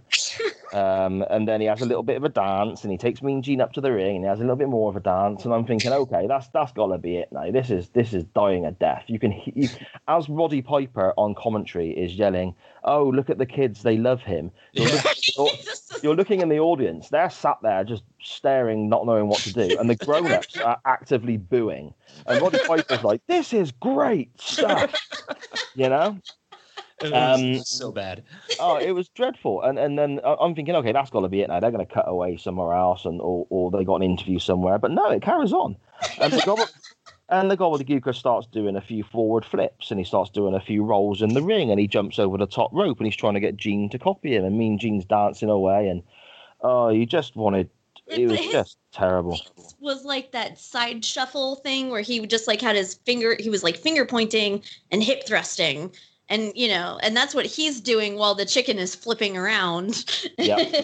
and jumping around everywhere and then meanwhile the commentary is still happening like we love this look everybody's losing their mind It made me want to drink whiskey. I like at 10 in the morning like we were just sitting there like I don't I feel assaulted. I just- Uh, can you imagine if you were one of these people that, for some reason, for some unknown reason, thought, "Oh, this could be Ric Flair"? I mean, you're, you're you deserve to be, you deserve to be, you know, uh, feeling let down because if you thought that anyway, you were you were daft. But if you built yourself up to thinking, "I'm gonna see Ric Flair here," and then that pops out, that would, but like I understand why everybody thought it would be a Ric Flair because Charlotte Flair dresses like him now with those big feather gowns. And so like I get why. I was I you And keep saying like, Ric Flair and I was like Rick had feathers, all of those eggs feathers produce. could come understand. out of that shell. That would make you had even tried to guess somebody when you saw the egg earlier. Who did who- I? It wasn't Ric Flair. No, but like No, it you wasn't. know, we didn't know who it was going to be either, but I was like, something, something's up with this No, egg. And then he said, "Is so and so going to come out of that egg?" I said I said gobbledygook. Oh, did you? Okay. Well, I thought Gobbledygook was like an actual wrestler. Like I thought that was like a you know you got Jake the Snake and Tugboat. I Yeah, thought yeah. Gobbledygook was just another like character that was gonna come out, and then I saw this like chicken thing and was like, wait, was this like is this guy a? Re- I don't. I'm now I'm legitimately asking the two of you: is Gobbledygook a wrestler or was this just for like Okay, do you- Thanksgiving? Do you know who was in? Do either of you know who was in the costume? Then have you had, I- you had I a look not. yourself? no, No? I didn't look it up. Okay. No. Um, in that costume was Hector Guerrero, Eddie Guerrero's brother.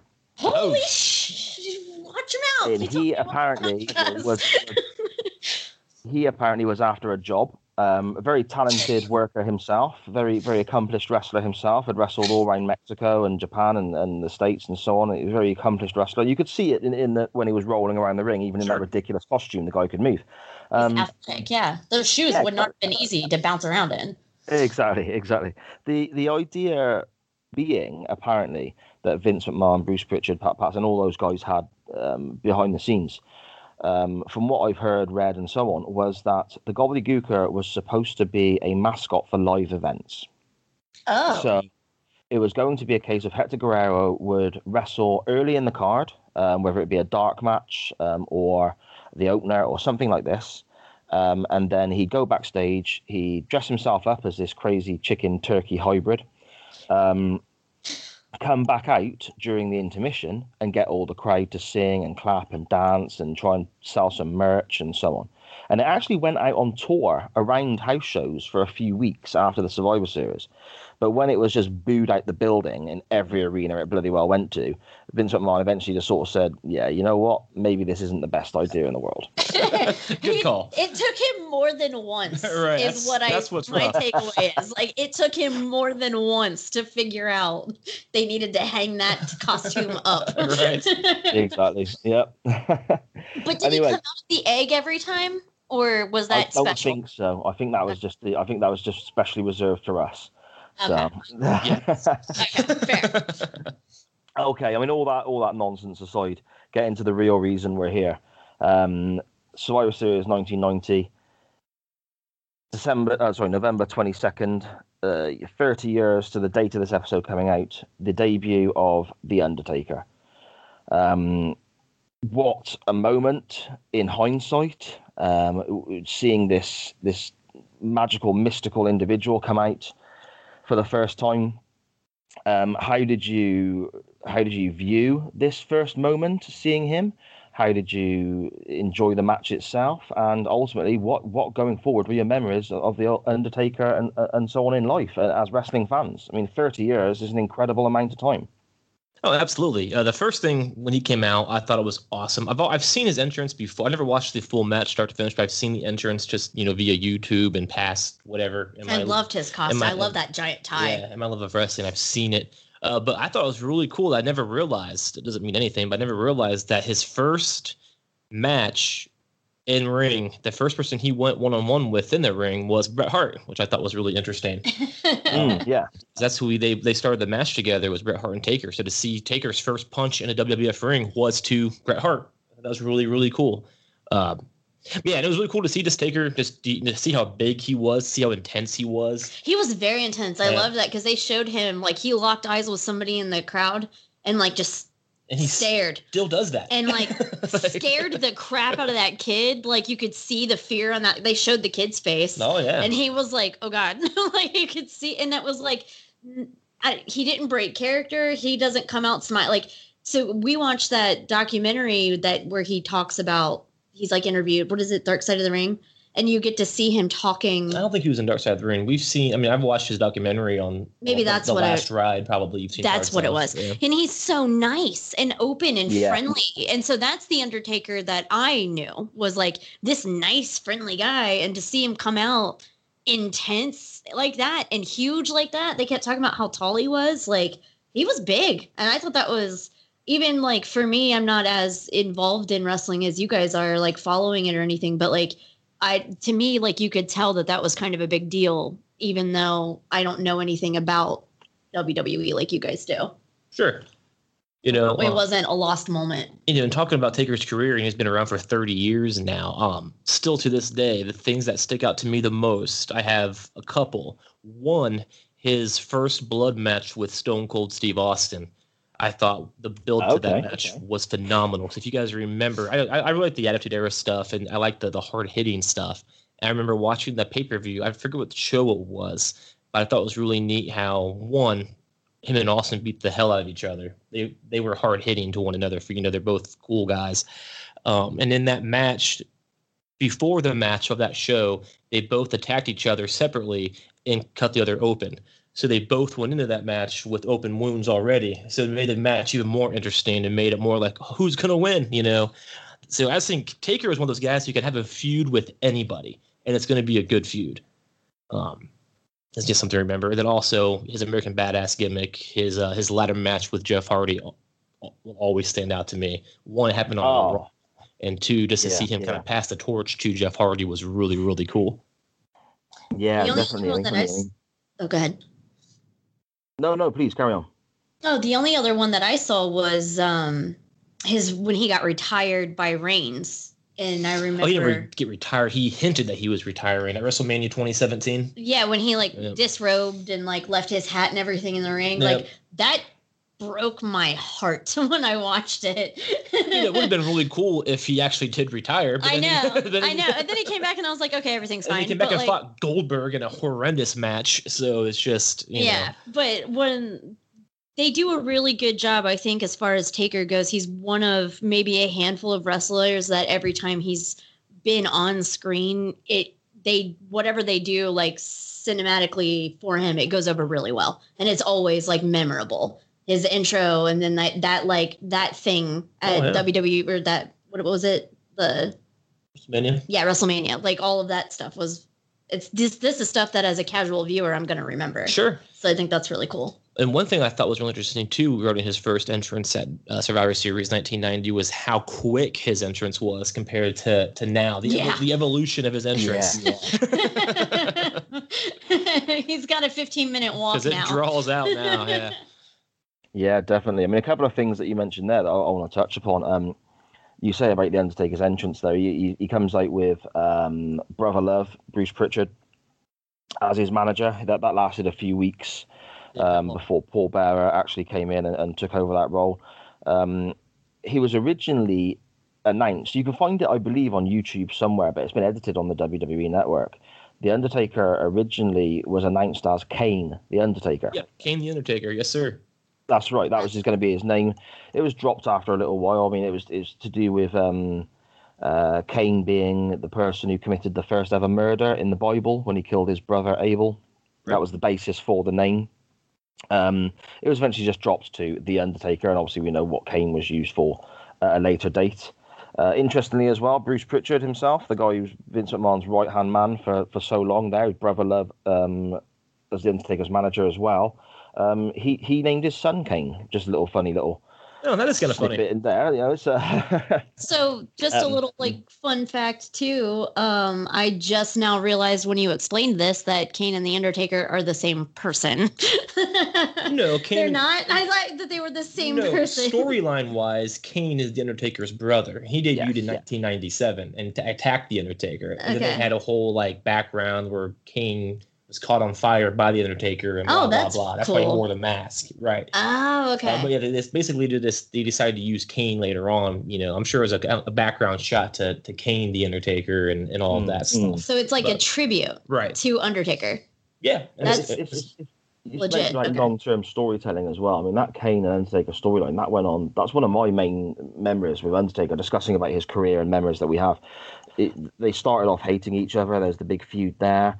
Then eventually they were they joined forces. Then they parted ways again. Then you had the American Badass turn up. Uh, he was the biker gimmick. Then his return as the Dead Man at WrestleMania 20 is one of the memories that really stands out for me. When it, I, I'm I'm sat uh, watching that live, and you got bear in mind for for us in the UK, that could be uh, three four o'clock in the morning. That's happening. That's- So you- Kane's in the ring, looking around, saying, "He's not here. He's not here." No, no, no, no, no. And then you just hear Paul Bearer's voice as a complete surprise come over the tannoy, come over the sound system, and the Undertaker walks out as the dead man for the first time in however many years. That was a real that, that moment stands out to me so strongly. Um, Absolutely. absolutely fantastic stuff. And, and again, back and forth with Kane. Um, I've, I've, a few people on Twitter as well uh, have, have messaged into the show. We'll have a little look at those. Um, you mentioned uh, Ben about the Jeff Hardy ladder match on Raw. Absolutely brilliant moment there for the I believe it was the WWE title they were they were battling for at that time. Yep, yes, sir. Um, Mags, who's been on the show a few times, he mentions that same Jeff Hardy ladder match. He also remembers destroying Maven at the Royal Rumble. That's for Rumble, yeah. Yeah, that as um, well. the debut being amazing, he says. Um, he loved his feud with Jake Roberts, uh, the stuff with Mankind, and so on. Um, so many people mention the matches with Mankind, especially the Hell in the Cell. The stunts off the top of the cell is a is a big memory to some. Absolutely. Um, Radio Techers, a, a great football podcast, um, worth listening to if you're into uh, uh, English football. Um, he he tweeted into the show and says about the Mania matches with Shawn Michaels have to be top of his list. Oh, you Um, can't I- beat that. Especially the Oh, I, yeah, I, I agree. Both of those matches were fantastic. The first one especially, but then the two with Triple H afterwards were were also very good uh, and great part of the story as well. Um, uh, Rain Counter at Rain Counter, uh, Paul. Little shout out to Paul, great bloke. He he's, works with Mags on the Badlands podcast, brilliant show. Um, he says that the match with Triple H in Hell in the Cell with uh, Shawn Michaels as the referee is actually his favorite Taker match of all time. Um, I have to disagree with with that one. Um, it was a really really good match. It was the end of an era match. I think they dubbed it correct. that's right. Yeah, end of an Uh, era. That's exactly right. Yeah. It was really really good, but at that point I felt like it was too forced because of the the first two HBK matches and then the you know the match with Triple H prior. I don't know. I liked it a lot, but it was the last it was the last match of a four year thing basically. Yeah. And I just kind of burnt out of those guys together at that point. So I remember see, thinking I, I enjoyed it. That's I- fair. It was really hard hitting, and we, but we, Mm. I don't know. I liked it a lot. Don't get me wrong, but I can't, I can't call it the best match of his career because you know there's so much other things around it that it, it felt like we were kind of past that that part already. I guess in his career, like he, I don't know what I'm trying to say. I suppose, but I really did enjoy it as well, especially with HBK being involved. But he'd already retired HBK, so Yeah. why is he here? um, you Yeah, know, it's- yeah. I like suppose, yeah. don't retire. And to me, it was the drama and, and the storytelling. Uh, I mean, Shawn, you had that throwback to Taker retired Shawn, and he had the Undertaker's streak in his hands that he said in an interview just before the match. And I believe he super kicked Taker at one stage for a near fall, and that was to me that is fantastic storytelling because that's gone on for years, but it's only sort of popped up once a year, if that makes sense. I, I got a kick out of that. That was I enjoyed that. Um, another one uh, at Benny Mac on Twitter, um, saying the Undertaker versus Mankind Hell in the Cell. Um, hashtag Thank You Taker. He puts and, and again th- those stunts were just insane. And the match itself was actually is remembered for those two moments, but the match itself was actually very very good contest. Oh, absolutely. I watched Um, that match a few times, and it's it's always phenomenal. Even if you know what's going to happen, they beat the hell out of each other, and it's just fun to watch. Oh, it's insane. And they had a boiler room match as well at one stage, didn't they? That was really hard hitting with pipes and, and so on. Um, and then finally from from Twitter, uh, good friend of the show, someone who I really appreciate, a big supporter of mine when it comes to my writing and my podcast and so on, uh, at Handy T1TF. Um, he says about the Undertaker had a great career, but again, the infamous cage match with Mick Foley, the Hell in the Cell, is, is one of the best he's ever seen. He really enjoyed that. So it seems to be so many different memories from different eras, from different people, but what a career. 30 years, absolutely fantastic. I don't think we're going to see anyone like that again. I, I can't see that can't see that happening. Oh, I absolutely. And it's one of those things he can pass the torch. We have some characters like Taker right now. We have the Fiend, who's kind of big. We have Aleister Black, who's probably on his way out anyway. There's a few guys who have that same kind of dark gimmick, but with Taker's, you know, longevity, you can't beat that. 30 years in WWE, that's unheard of. Especially consistently. He never jumped ship and came back like a lot of other guys did. He's been there for 30 nonstop years. So that's incredible on its own rep. At the same time, multiple world titles. He's basically fought everybody in the business that matters. You and know, he kept his Yeah. body in his mind. and he's like still that, you know, like he's still He's A the, good dude. The drugs didn't get him. He can drink whiskey like no other, which I appreciate. Um, you know, he's just all around. You just can't you can't duplicate the Undertaker. I have one question for you, Cy. Yeah, Is, uh, sure. Far ahead.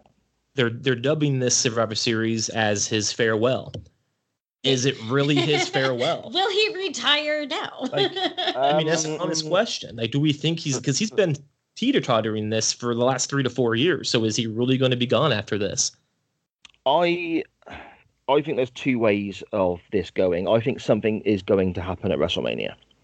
Same. I, I just I now whether that is, I mean, the fact that Survivor Series this year, when he's doing his final farewell, happens to be exactly 30 years since his debut, I think is a real wonderful little anomaly that it doesn't come around very often. That's a wonderful thing to be able to do.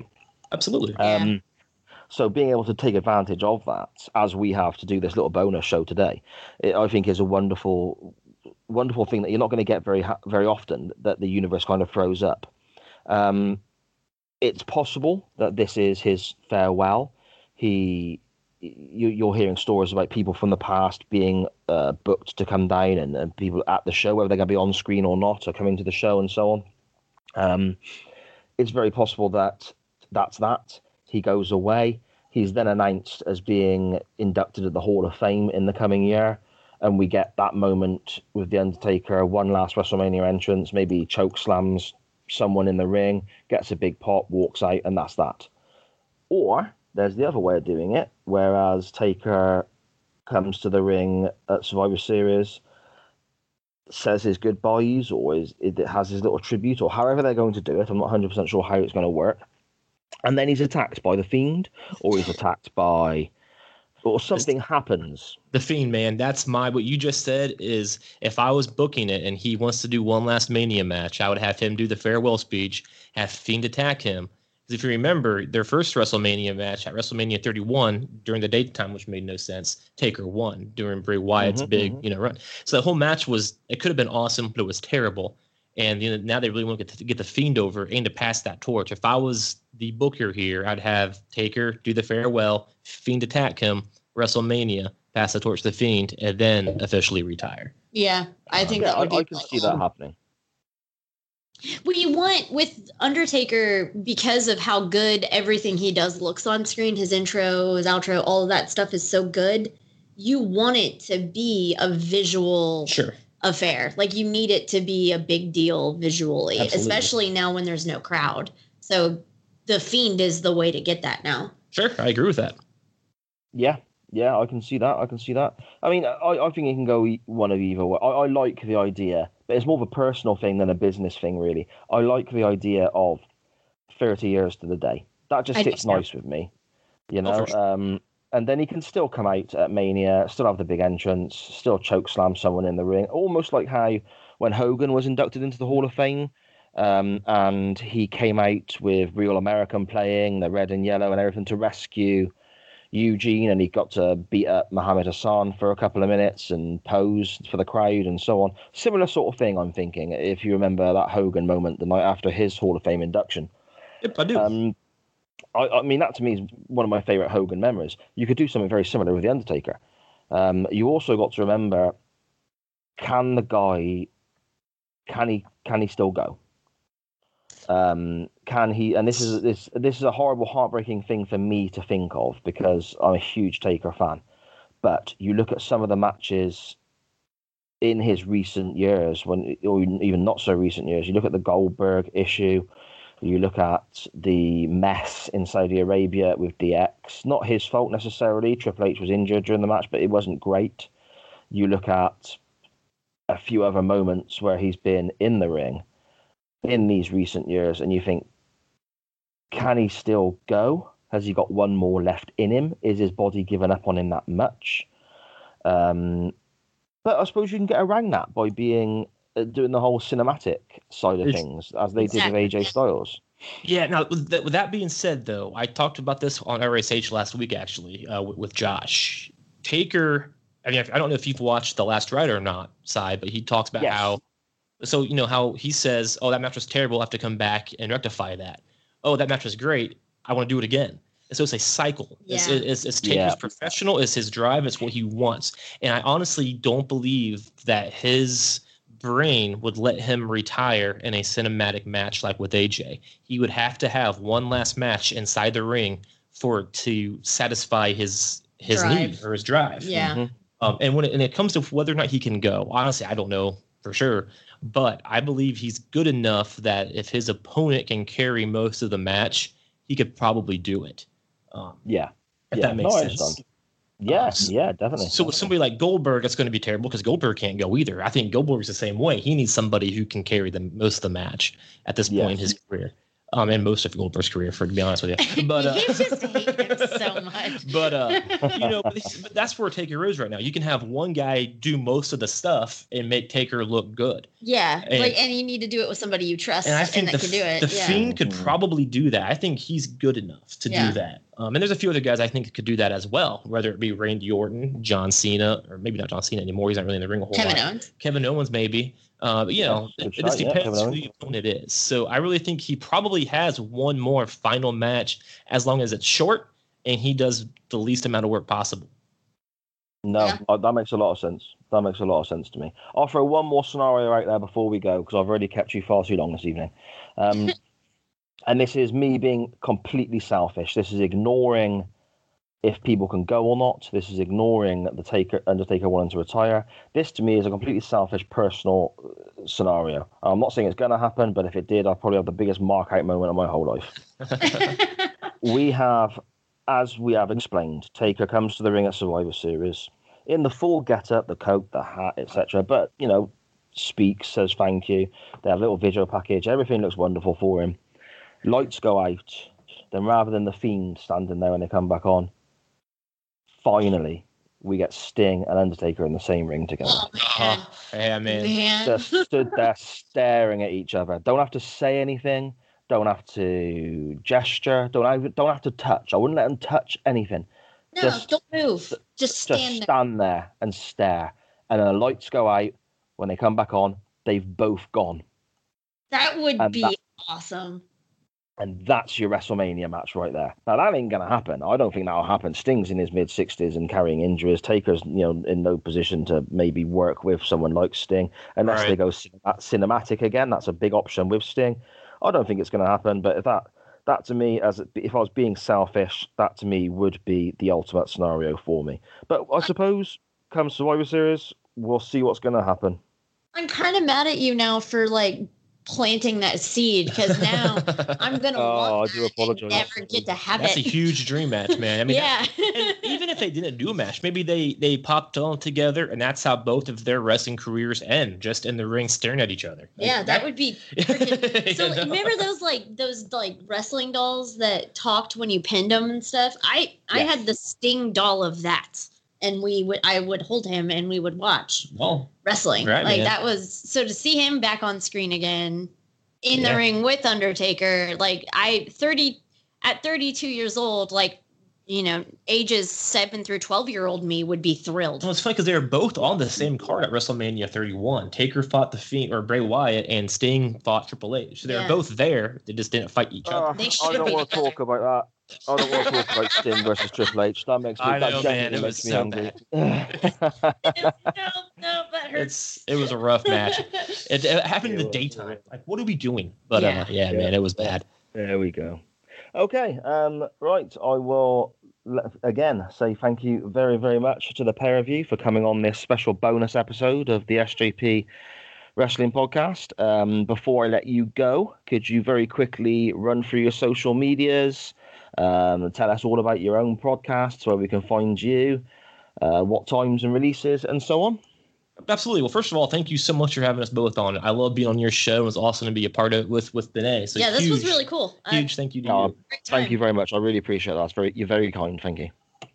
And like we said, like we we both we co-host the uh, Marital Nonsense live every Friday night at 7 p.m. You can watch that on alleverythingentertainment.com and its affiliated uh, social media accounts, Facebook, Twitter, whatever. And then I also have a podcast called Paranormal Activities, which is just my last name, AXE Activities. And I just have guests on and I talk about personal paranormal experiences along with my guests' experiences and We try to break down what's going on in the paranormal side of things. And then I also do a show called Regularly Scheduled Hostilities, which you yourself has been on a few times. It's a Yep. great another, another wrestling show that we just talk about wrestling. And that one we focus more on the day to day. We talk about more of like WWE, Raw, SmackDown of that week, and that kind of stuff. Yep. And then you can follow me on Twitter at Ben Lovin. You can follow my activities account at Activities. And of course, you can follow me on Facebook at Chuck Winchester. It's not your name. I hate that so much. Like we did uh Marital Nonsense is the only podcast I'm a part of with you regularly. Right. I'm in and out of You've the been activities. Yep. But like we did one before and and it's audio only and it's called the Moose Point. And um and and you changed your name to Chuck and then I stopped podcasting with you for like two years. this is not your name. No, it is a little confusing for me. I never quite know which what what to call it Right. depending upon which show. That's right. I keep you talking about that. I'm keeping you guessing, right? You're always in your brain, like, what's going on with Hey, this there guy? you go. Then. That's it, keeping me on my toes. There we go. Okay, and for for those uh, listening, if you feel so inclined, I'd really appreciate it if you'd follow um, the SJP Wrestling Podcast. You can find us on Instagram now, and again, like I said in the previous episode, I'm very, very much dependent upon my daughter sorting that out for me. So thank you to her. But you can find us on Instagram. You can find us on Facebook and Twitter um, at SJP Wrestling Pod. Um, thank you again very, very much for sparing your time to watch 30 year old wrestling and coming on and discuss, discussing it with me, the pair of you. I really appreciate that. Oh, man. Always. Pleasure is all ours. Thank you. Great day. Great stuff. And very quickly, before we go, just because it's sort of, you know, wet my whistle a little bit now, has made me think of it. Uh, Steve Borden, if you are listening, Sting, I know you're a big, big fan of the show, so I don't know why I'm asking. Of course, you're listening. Why wouldn't you be? Turn up to Survivor Series. I bloody love it. Look like he's gonna Thank you very much. I'll speak to you all soon. Thank you very much. Della. Thank, Thank you, you. sir.